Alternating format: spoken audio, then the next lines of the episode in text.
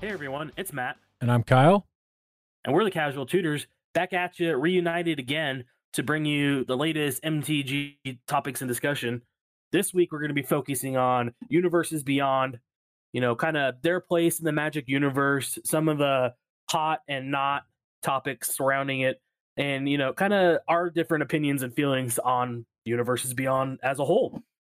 Before that, just want to break down, do a little bit of uh, housekeeping, like always and talk a little bit about our different social media sources. It's Facebook, Instagram, Twitter are our three main ones, and we're found there at Casual Tutors.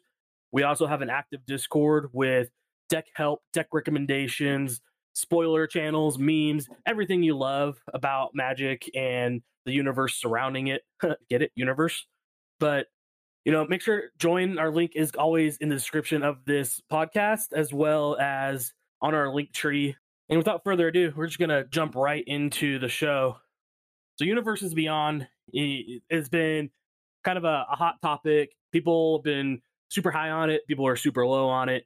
As we know, you know, Magic is a pretty expensive game with a ton of different opinions, and you know all those opinions seem to clash together in the joy that is Reddit and MTG Facebook groups and all that stuff. So it's always a topic that is you know, sure to get responses from people.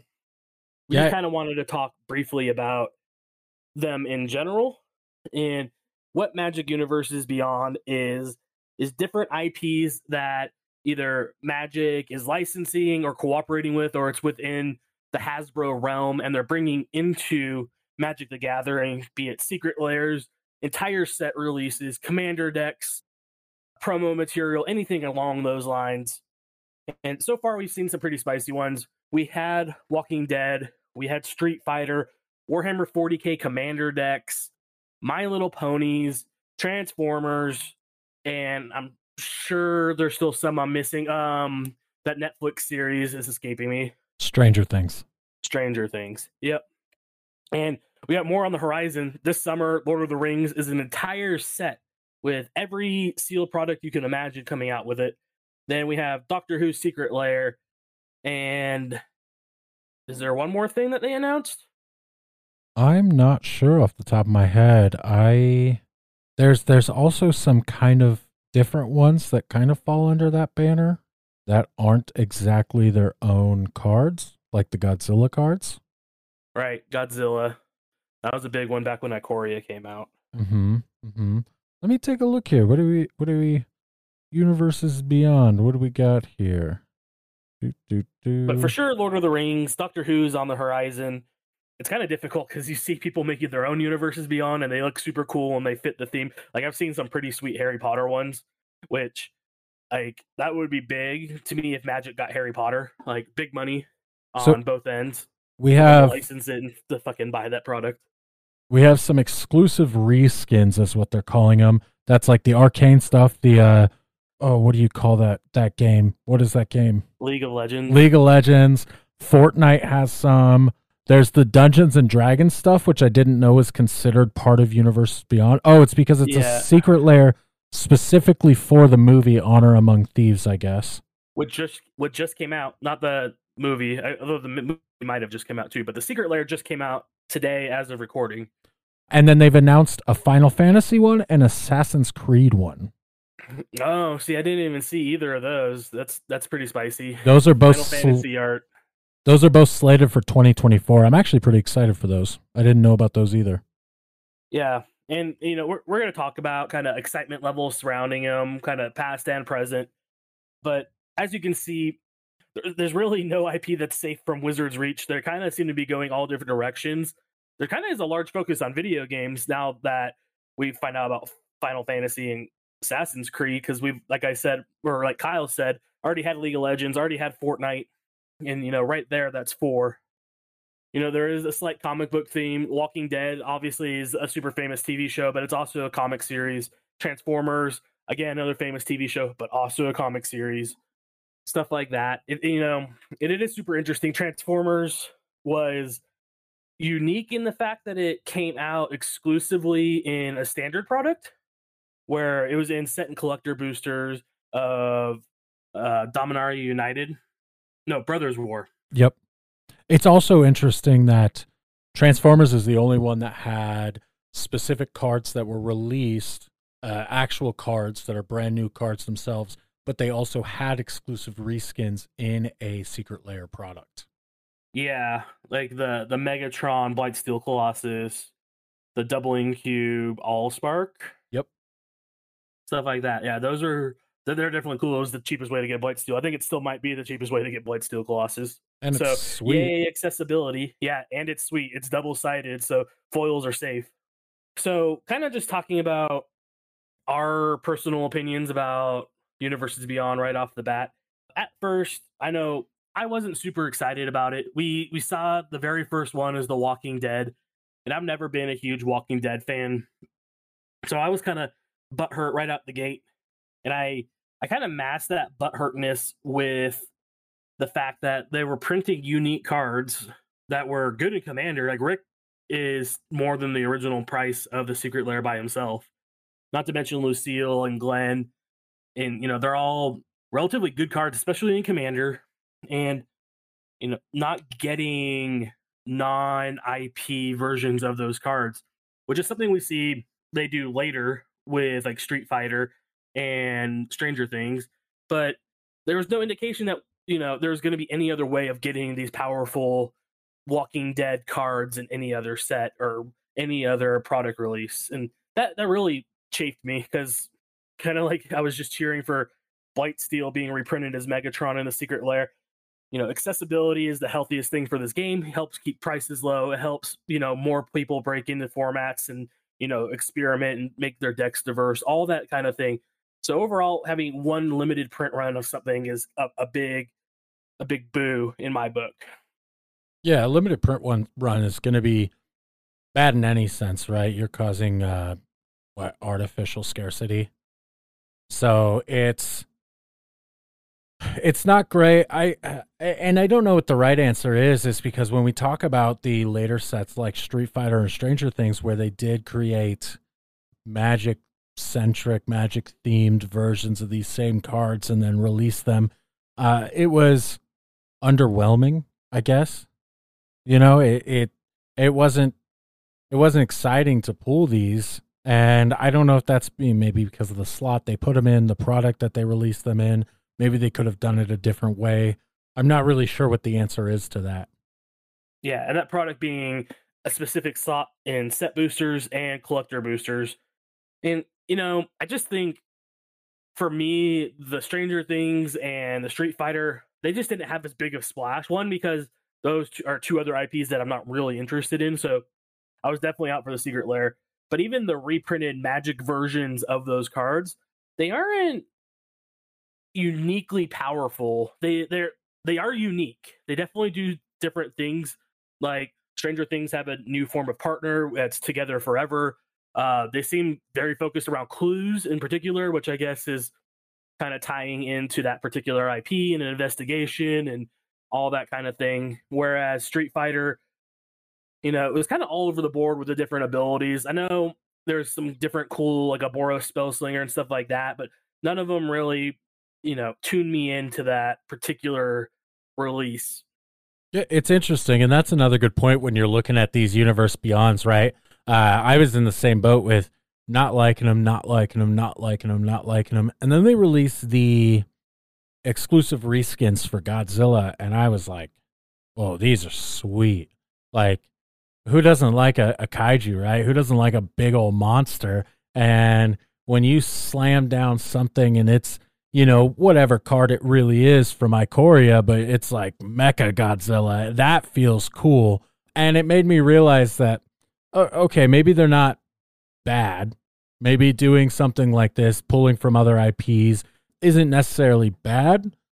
Uh, you just have to realize, just like everything, you're not gonna you're not gonna like every single one, right? You're not gonna be a fan of every single one. I will say that I have some respect for WotC in the sense that it's they've at least gone the route of these are all like nerd pop culture references, right? They're not pulling from some random other, uh, uh, maybe except for the My Little Pony stuff. But again, that's you know teach their own. That's still ponies are pretty nerdy. Yeah, that's still in the nerd culture, and it's it's actually interesting. The the the MTG wiki does not consider that part of Universes Beyond, which I don't know what that would be then, but yeah, it's kind of the gray area where it's a IP owned by Hasbro. It came out in a secret lair that was explicitly for a fundraiser for a nonprofit group, and it was kind of before the big secret, not er, not secret lair, but the big Universes Beyond push started happening. So maybe it's outside the realm. I still consider it in because it, you know,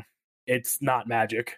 Yeah, it's the, it's the exact same thing on magic cards. Yeah, uh, Ikoria was definitely I think the real second attempt at a big universes beyond thing where they definitely they hit the nail on the head in my opinion. Like Kyle said, it's giant kaiju's, everything you love from the Godzilla universe, the heroes, the villains, I guess if you could call them that, printed on actual cards from the Ikoria set, but the way they did it is that they give you the art, they give you the unique name, and then they gave you a little subframe beneath it with the actual name of the card. So it was clear what that card was portraying. It had awesome art, and all around was just a win. I know tons of people that rushed out to buy a Ikoria product just to specifically get the kaiju art, make kaiju commander decks, all that kind of thing. And it's super sweet every time you see it. I love the kaiju walking ballista and hangarback walker. I play them, you know, in any that they fit in. Um, I probably should print more proxies of them, but I do have the originals, and I just love throwing them in because they're different. They're foil. They're giant robotic kaiju's, and it's sweet. Yeah, it and, was an incredible idea. Who, whoever, whatever developer, whatever guy in in R and D back there that was like, "This is what we should do." That guy needs a raise. Right, and you know, we we did get comment from WotC after the release of the Walking Dead Secret Lair that you know these cards weren't off the table for reprint. Obviously, now we're several years past the release date of The Walking Dead. We haven't seen those cards reprinted in regular Magic frame or you know re-released Walking Dead frames or whatever it is. They're they're still locked in that original Secret Lair. But they have done better. So we saw the Kaiju release where it was actual Magic cards with the card named on it. We've seen Street Fighter. We've seen Transformers, stuff like that, where the cards are exclusive, but they're printed in relatively easily accessed product and reprinted heavily because they're standard product. Yeah, and I can tell you, like I, I don't know. Did they did they slot into the list? Um, not the list slot. It was the commander card exclusive slot. Interesting. I feel like I got so many of them. yeah, I, I, definitely got a bunch of repeats of the Street Fighter ones. Uh, Transformers, there was a ton, but I think we we were heavily opening Brothers War because we were in uh, Salt Lake at the Magic Summit. I, and so, I love Transformers, so I was I was really trying to get those. Looking for them, yeah. So I think that one's slightly biased by how much product we opened at that event, but even the Street Fighter, I feel like I got a decent representation of them just in the sporadic packs I opened from Phyrexia. I feel like I got. I feel like I have multiples of every one of the Stranger Things ones too. I definitely have a few. Dominaria United, I think, was that one, mm-hmm. and I didn't open a ton of that product. So, but I definitely got a few. I know I have like the um a couple of the Friends Forever because that's what makes them jump out to me is that they have that unique partner commander or partner mechanic. Okay, um, Matt, I got a question for you. Yeah. What is your favorite past or future? Like what what are you are you super excited for one? I, I think I already know the answer to this for you. Um, or is there one that's already come out that you're you're like this is the one? I mean, obvious answer is the Warhammer 40k commander decks. Yeah, that's what I thought. They're super powerful precons, which is great. Uh, I think you know it gives everybody a little bit of boost in power level when they buy them with their card pool. The theme is amazing. The cards are beautiful. The the collector edition was bullshit. like flat out, I'm not gonna pay five hundred dollars for a bunch of cards that have like a Pokemon foil process on them. But overall, I think that was an amazing product, and I really hope they revisit it and give it the full like we're gonna talk about Lord of the Rings treatment or in uh, Dungeons and Dragons treatment. And speaking of Dungeons and Dragons, that's kind of the, the next big Universes Beyond push after Ikoria, where it was just select cards that you're going to get that were kaiju's. to every card in the set being Universes Beyond, which was cool. Obviously, D and D is a WotC product also, so there there isn't a lot of you know IP conflict or licensing that has to go on there for them to print D and D product. And overall, you know, the sets weren't very high powered. I think they did relatively well in sales, just carrying on the back of the D and D name. Some of the things were kind of ridiculous. Like I know Adventure's been making a big splash until bands and Legacy and Pauper and stuff like that, or not Adventure, but Initiative, which came out in Baldur's Gate, the second D and D set. But you know they were cool. Accessibility, like I said, was the, the biggest drawback in my mind for this whole universe is Beyond concept was amazing because they're full sets. Um, there wasn't a ton of product, you know, it was just your regular set, boosters, collector boosters, draft boosters, commander decks, that kind of thing, bundles. But there wasn't like so such few product that you're like, oh my god, I gotta go out and like go to eight different Walmarts and four Targets and scour Amazon to try to get the best deal and find this product. It was just available, which is great. I know Kyle plays D and D. What did you think of those two sets?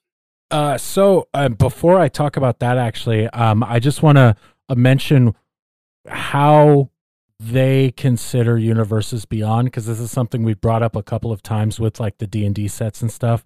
They do not consider anything that Wizards owns as a universe beyond, which is the the reason, like you said, with the the My Little Pony.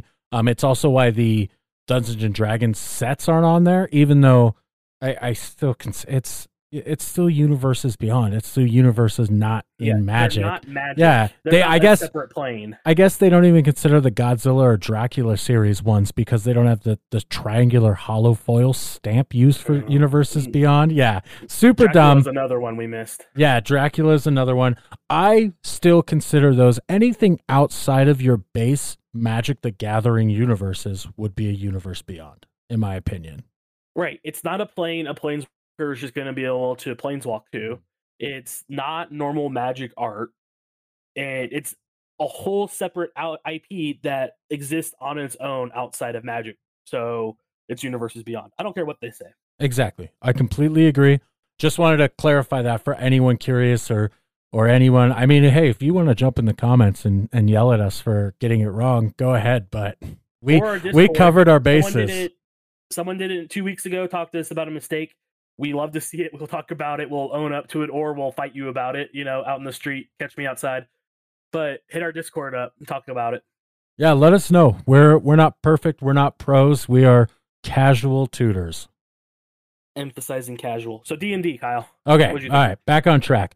I, I mean, I kind of think what everyone thought, right? Adventures in the Forgotten Realms was awesome. I think it was a ton of fun. It was a good, fun, like, oh yeah, we're doing a D&D set. And Battle for Baldur's Gate was kind of a letdown. I mean, I think story-wise it was cool. It was cool to see some of the uh characters that were shown in the second one, but eh, I think putting the Commander Legends tag at the beginning of Battle for Baldur's Gate was a little misleading uh, to drive sales, and the the set was underwhelming as a whole. And maybe it was underwhelming because they threw that Commander Legends tag on there instead of just doing Dungeons and Dragons Battle for Baldur's Gate. I, I'm not sure. I, I think the second one had some some sketchy market, marketing practices um, overall. Yeah, I'm not not feeling a ton of commander staples out of it. There were some like the the diamond cycle and stuff like that. As cheap enters the battlefield, tap mana rocks, and they're cool frames. That was pretty sweet, but that wasn't different than AFR either. What really put a bad taste in my mouth about Baldur's Gate for me was their uh, dragon cycle, their mythic dragon cycle. They obviously are very powerful. They're all like six or seven mana, I think, and they all do powerful things. Obviously, the green one that comes out and just shits treasures everywhere is amazing. The black one's pretty good. Um, but there was like a hidden rarity about those. Like, yes, they were mythic. Yes, they're supposed to be hard to pull from packs, but I remember reading, you know, people that you know open packs professionally saying that it was like one dragon in a case of draft booster boxes or set booster boxes and that's insane that's definitely far below normal mythic pull rate mm-hmm. i will you know, say they did print probably the most adorable card in years unless you're a cdh player uh cedh player and that's displacer kitten yeah immediately went out and bought a full art one of those just a cute kitty rolling around doing broken blinky things. Who doesn't love that? It is adorable. We actually we we brought up the artwork in our last uh, D and D game because somebody had mentioned uh, finding one as a kitten, and we were like, "Hey, there's actually artwork for that." Yeah, and you know that's all I really have to say about Baldur's Gate and AFR.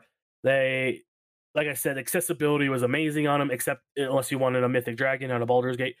I know our local shop still has a bunch of product available that they can't seem to move because everyone's had their fill on these very lackluster mid to low power level sets. But before we jump into kind of some future Universe Beyond sets that are coming out, some future news, stuff like that, just wanted to take a moment talk about you know our first advertisement. So here you go. Welcome back. I hope you enjoyed our first ad. Uh, we're super stoked to finally get one hopefully be making a little bit of money on this venture. But we appreciate all the support, like always. Uh, if you guys, you know, check out our Discord, Facebook group, all that stuff. Let us know what you think. Let us know latest happenings. Ask for deck help, all that stuff. We love it. So, looking at future sets this summer, 2023, we have Lord of the Rings, which, just like Baldur's Gate and AFR that we talked about with D and D, is an entire set release. It's huge way more product than the D&D sets. It has all the the base booster boxes, all that stuff, but has more commander decks and just more ancillary products surrounding it as well, including secret lairs, stuff like that. When it comes to Lord of the Rings, I'm very middling when it comes to being a fan. I do like it. Uh, I know a decent amount of the lore, but I'm not like frothing at my ma- frothing at the mouth to go out and get my hands on you know, anything really Lord of the Rings related. I'm definitely not, you know, buying collector boosters trying to get the one of one one ring or anything like that. Even the serialized uh, Sol Rings for the elves, dwarves, and humans, all that stuff. Not really too worried about pulling. I mean, honestly, like everything, if you're super into everything minus the one of one ring, uh, but if you if you're super into grabbing, you know, the specialized Sol Rings or any special art or anything like that. There's always singles. They're to be there. Singles are to be big for me. We're we're kind of seeing super inflated prices on Amazon. Nothing like Commander Masters that's coming out in August, but still higher than normal set prices, including the Commander decks, which there are four, I believe. And that's usually the product I pick up guaranteed 100% of the time is I pre-order four Commander decks. I usually get, you know, well below retail pricing on them, stuff like that. But this time around, they were definitely not below retail pricing for normal commander decks. They're very high, uh, in my opinion. So that's going to be a huge barrier of entry for me, and I imagine a lot of different people out there. Pricing is, uh, in my opinion, a problem that we're going to start to see more and more. Whether that's an issue with the actual price of the full product set, like with Commander Masters, or just the amount of product we're getting, especially now that we're we're being thrown at we you know we're we're having our master sets each year we're having our standard sets we're having our in between sets we're having our universe beyond sets this set this set this you know what i mean? And then you got secret lairs on top of that. Even when you don't look even if they kept pricing the exact same across the board there's just so much new product that it, it's going to start hurting wallets and it already has yeah and we we've seen some cool previews for it. You know, we got Gandalf, we got Frodo, Gollum, all the usual characters that you would expect to see in Lord of the Rings, and they all, you know, the mechanics so far look cool. They're different. Um, you know, there, there obviously there's going to be different keywords and stuff that are going to be set specific that are going to come out that you know will probably break some things. They'll probably get new combos here, stuff like that. So definitely keeping an eye on that and trying to track the singles will be super important for me uh, the power up my commander decks and modern play stuff like that. But it's likely going to be one I'm going to skip just for, unless there's a dramatic reversal in pricing, which is very possible. You know, all this is really driven by Amazon's algorithm. So, you know, if we get closer to release and all of a sudden, you know, it shits a brick and drops 150 bucks each, you know, I'm I'm well on that single game. So from that, I I mean, I kind of kind of have your answer already again, but I I have to ask, do you think that it was or do you think that they should have done this as a full set like they did? Do you think this this will be our first uh, outside of the Dungeon Dragons, but first non Wizards IP universes beyond? That's a full set on its own. Do you think they should have done that, or you think they should have maybe followed some of the the past experiences? I would have much rather them put off any kind of Commander Masters bullshit and done uh, a more exclusive, you know, even if they call it premium product for Lord of the Rings, like just one type of booster box and maybe commander product and you know they could use all their usual Walmart single pack shenanigans that the distributors do, stuff like that. But just limiting it to one type of product, maybe two types of product, I think would have been perfect. Yeah, I, I, I kind of agree. I am looking at this from a player standpoint too, because I'm I'm curious, um, and we'll probably experience this just knowing who we are. But I'm curious what the draft environment's like. You know, I'm curious. I'm curious at what the draft environment's like if they're releasing draft boosters. I'm curious what the pre-release environment's going to be like. I, I don't know. I'm assuming if it's a full set, they're going to have a pre-release with pre-release kits. There um, are pre-release kits for it, right? I'm curious as to how good the commander decks are. Are we talking our normal standard set commander decks, or are we talking Warhammer 40k commander decks? You know, is what what is the drive to buy these things? What are the the cards that are going to be available for commander?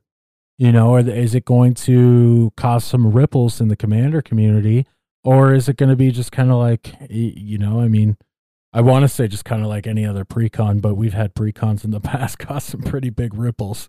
So I, I, I am really curious on a playing standpoint what this set is going to do. On the commander side, I don't think there's going to be. I mean, there's probably going to be one or two cards in each deck that will spike and see a lot of play, just like normal. I don't see them being on the level of 40k, and that's mainly because of the huge breadth of product that's coming out. They aren't required to squeeze all the unique IP, all the cool mechanics and stuff into the commander decks. So I think a lot of that's going to be expressed in the set boosters and draft booster environment. When it comes to limited, I I think Wizards has really figured out the formula pretty well. Uh, in the past, there's definitely been weaker limited environments, like if you're looking at the new Innistrad set, stuff like that. But overall, they weren't bad. They were just fine. And, you know, if Wizards keeps, you know, releasing sets that are fine plus and limited, I think, you know, we are in a good place overall. And like I said, they seem to got that on lock. So I'm not really worried about Lord of the Rings drafting or sealed. I don't expect it to be Phyrexia All-Will-Be-One or Brothers War where they were super high powered because it seems kind of cyclical where we get super high powered limited environments and then just fine meaty fine and then back to high power, stuff like that. But you know, we'll live and see. Uh, definitely we'll be doing the pre-release, uh, assuming we get product, stuff like that. But we we had a discussion a couple days ago in our Discord about this pricing issue that we're seeing with Lord of the Rings and Commander Masters, and it's definitely you know voting with our wallets is a viable tactic. We've seen it with D and D lately with their 1.1 uh, release getting pulled back and you know the huge outcry people going to pathfinder and other you know tabletop rpg systems stuff like that so that is always an option and it is an option we should endeavor to do because that's our largest power as consumers is you know buying or not buying but i think at this point magic is kind of foobarred because there's a lot a large component out there that treats magic as an investment and as long as they're treating it that way the everyday consumer not buying a product isn't going to have a large impact. It just makes more product available for those, you know, quote unquote investors, the Rudies of our world. And I will, and, uh, I, I will say too, I I know my opinion, and I think it's Matt's opinion too. Universes Beyond is not, uh, don't buy this issue. You know, if anything, the the the biggest the biggest try to stick it to WotC issue is is pricing structure. Yeah, so definitely pricing is going to be an issue that's going to, you know, hopefully not last the full, you know, development cycle that WotC goes through with their product releases, but something we see change in the future. But as of right now, it doesn't look like, you know, they really even care. Um, there's been really no comment by anybody. And I'm sure if there was, it would just be them being like, you know, maybe this product isn't for you, which is, you know, definitely something we've seen uh, WotC and Hasbro broach in the past, which isn't wrong. You know, you're not forced to go out and buy every product. But when there is a competitive aspect to Magic the Gathering, even in EDH, which is a casual format, but you still want to win, and sometimes you need the best cards to win. But that competitive aspect makes it that you know sometimes you have to buy product whether it's secondary market or not. And it, it's frustrating to see a company that preaches about being about the player and being about the game have also you know a counter player stance about this product you know just might not be for you.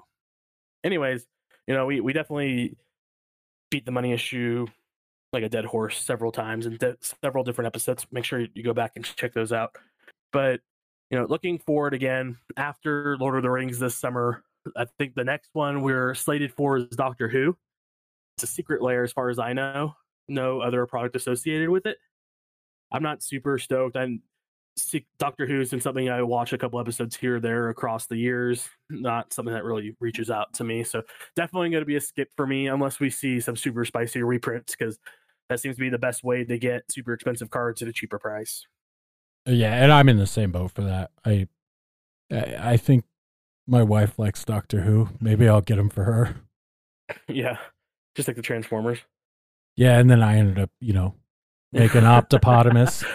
yeah, but you know, apparently we got uh, a couple video game IPs coming in with, and I'm totally blanking on them right now. Uh, Final Fantasy and Assassin's Creed. Yeah, for some reason I wanted to say Elden Ring, which would be sick. Yeah, it would. But, uh, two more. I I've never really played Final Fantasy games. I've never owned Sony consoles or anything like that. So pretty much a skip for me. And then Assassin's Creed, you know, it was definitely a game I used to love when I was younger, uh, high school age. Uh, maybe we'll see, you know, kind of the spice they print. It will definitely kind of drive my opinion of them. I'll tell you what, you could bet your ass I'm gonna be rocking a cloud deck or a Sephiroth deck or whatever they get us. If I could get like an an Ezio deck for Assassin's Creed, I- I'm pretty pumped about those two. I didn't know that those were coming out. Those are going to be freaking sweet. Yeah, I hope they do the same thing they did with Street Fighter and Stranger Things, where they give us in-universe alternatives in you know a set release somewhere in in the near future because that that really like i said you know having accessibility to this product is the the best and really the only way i could see any kind of popularity across the board with universes beyond. Um it you know and it's the most important because if they print powerhouses like rick but then never reprint them again rick's price is just going to go up and up and up. And he's not mandatory by any means. He's not like so good he's a staple in every deck you need to put him in but he's definitely good enough to have an impact on the decks he's good in. So it's just something you know wishful thinking for the future. I think they definitely have learned their lesson because we haven't seen them backtrack at all with in terms of reprinting secret lairs and stuff like that. I'm really curious how they're going to do these future ones because now that I just said I don't think Lord of the Rings needed a full set, uh, now I'm like, Final Fantasy and Assassin's Creed are both very large IPs. Yeah, I don't think any any outside IP needs the release Lord of the Rings is getting. I think it needs more than 40k got with just commander decks, but less than Lord of the Rings. So somewhere in there where, you know, maybe it's set draft boosters commander decks or you know, it's just an exclusive, you know, I don't want to say masters because that comes with a limited run, very high price association with it, but where it's just one product and it's not limited run. They'll print it, you know, for eh, a normal cycle, stuff like that, where everyone has an opportunity to get their product, crack packs, get commander decks if they do that, and just be done with it and keep the normal release cycle because it's insane right now. We need to go back to four releases a year with every other year possibly having something else released like a commander set or not commander set, master set because it's just way too much product. I'm, I feel like I'm drowning, and I don't nearly buy anywhere close to all of it. I I agree completely. Just to kind of wrap up, you know, our discussion on Universes Beyond. I think you know, obviously, there's been good, and we we definitely covered all that with availability and unique mechanics and sweet art like the Godzilla cards, and the 40k commander decks. There's been bad like the Walking Dead exclusivity and kind of high power cards locked behind a secret lair that's well out of print and no sight of that ever being reprinted, regardless of what they say. But overall, I think, you know, as long as these IPs are bringing more people into Magic than are leaving because, you know, quote unquote outrage, it's a net positive for Magic the Gathering. And I think if they fix the price structure to increase accessibility into it, we're definitely going to see an increase in players. We're going to see, you know, fresh excitement brought into the game. And I think, you know, overall it's a net win for MTG. And that's really that's that's the baseline. That is what Universes Beyond should be. This should be a way to bring new players into Magic the Gathering. Players from other franchises that are similar esque, you know, within nerd culture. So it's not that big of a leap. And I think as far as that goes, it's an incredible product. It's an incredible idea, and I think they're doing it well. Again, beating the dead horse. The price point is something that we're always going to have an issue with, and we're always going to look at for lots of products. But I think for the most part, the base idea behind Universes Beyond is is awesome. It's it's doing what it what it's supposed to do. Yeah, and just remember, if you're like me and you feel like we're drowning in new product, just take a step back. You don't have to buy everything. I'm not buying everything. Like I said, I try to limit it to just commander decks, but you know, even these new incredibly expensive commander decks that are coming out that I'm probably going to skip, just keep that in mind. You know, do vote with your wallet, even if it doesn't end up having a large impact on the bottom line. Uh, I think another important thing that we didn't really touch on is take the social media. Like WotC is active. You know, we got Gavin Verhey that posts every day on YouTube and I know he's active on Twitter and stuff like that. Let him know. Even you know, if you're just a little, you know, bug to them and they just scroll right past you in whatever media that you're in, but at least you're taking the opportunity to get your voice out there. And by the chance that, you know, they're sitting on the toilet one day and they see your Reddit post or they see your tweet at them, you know, you have directly connected with somebody that can influence the direction of the game. And hopefully they are. Because I know that it is not an unpopular opinion that magic is kind of moving in an unhealthy direction. And I know there's tons of people out there that are sharing that opinion. So just, you know, add your voice among them. I think that's the better option than voting with your wallet, even though, you know, don't see it as voting with your wallet. See it as just making your wallet healthier by not indulging in all these excessive products. Anyways, you know, Universes Beyond, overall a good thing. There's some things that need to work on. There's definitely a lot about WotC's culture that in the direction of this movie that needs to be worked on, but a good thing nonetheless. Uh, catch up with us on all our social medias. It's Facebook, Twitter, Instagram at Casual Tutors. Join our Discord. Let us know what you think about Universes Beyond. If we fucked up and made a mistake this episode, let us know. I want to hear it. I want to argue with you if I'm right or, you know, just agree with you, probably because I'm mostly wrong. Anyways, I'm Matt. And I'm Kyle and we're the casual tutors. Thanks for listening.